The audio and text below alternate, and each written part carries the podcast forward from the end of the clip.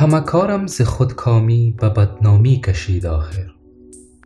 نهان کی ماند آن راز کز او سازند محفل ها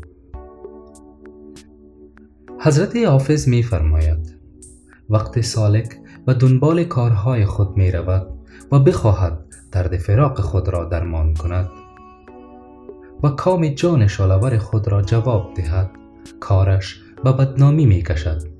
و عقل اهل دنیا و ظاهر بینان او را تحمل نمی کنند. و لذا سالک با یک نوع بدنامی در این مسیر روبرو می شود و این چیزی نیست که کسی بخواهد در این مسیر باشد و از آن فرار کند بلکه از آن محفل ها سازند و بدنامی سالک را نقل محفل خود می کنند و باید تحمل کرد زیرا این نوع بدنامی بالاتر از خوشنامی بین اهل دنیا است.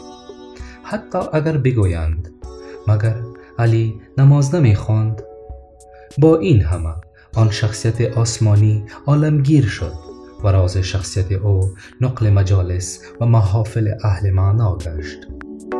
والسلام.